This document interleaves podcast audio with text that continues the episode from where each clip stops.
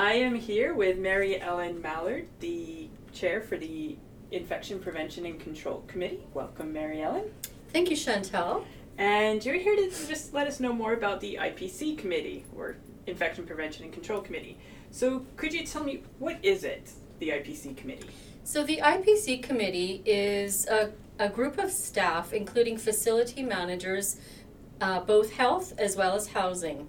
In addition to the managers, we have a director, a pharmacist, manager of education, as well as a cross section of managers representing uh, other departments such as housing, laundry, and food services.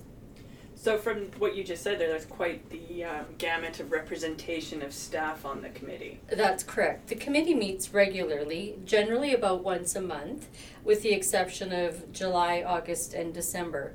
Um, the meeting minutes are recorded and distributed.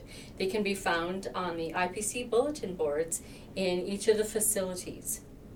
Okay, well that's quite handy. So, what? Why does the committee exist? What's its purpose? The purpose of the committee is to ensure standardized practice across the organization that aligns with the expectations of Alberta Health Services.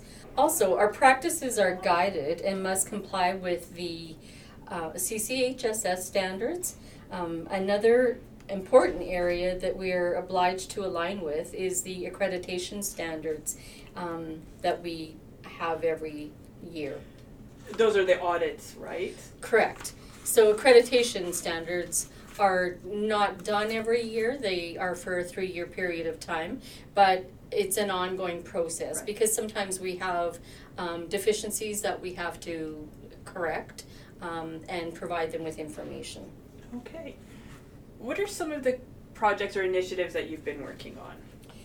Well, some of the other things um, that the committee is responsible for is to review policies, especially obviously um, that relate to infection prevention and control.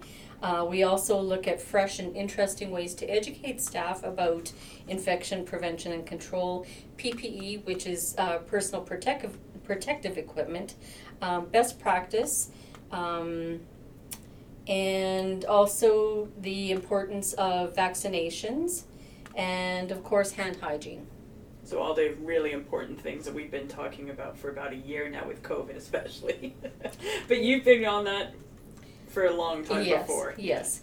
Uh, we also ensure that um, IPC audits are completed um, w- uh, at all the sites on a regular basis.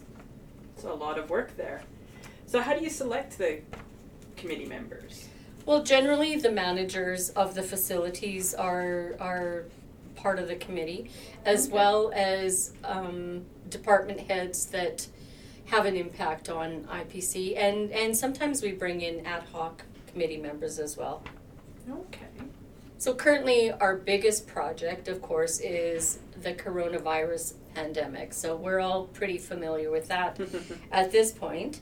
Um, and we've had a lot of work to do in, in relation to that. We've had many changes in our practice. Uh, we've had to implement uh, many new policies. Um, we have an obligation, of course, to follow all the MOH orders as well as all the provincial guidelines.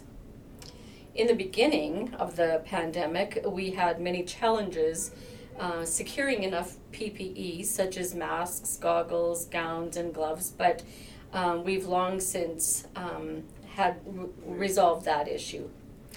We now are focusing on the proper use of the PPE Right. and you know it, uh, aud- doing spot audits and doing more education to ensure that staff in fact are um, practicing the the best practice with. PPE.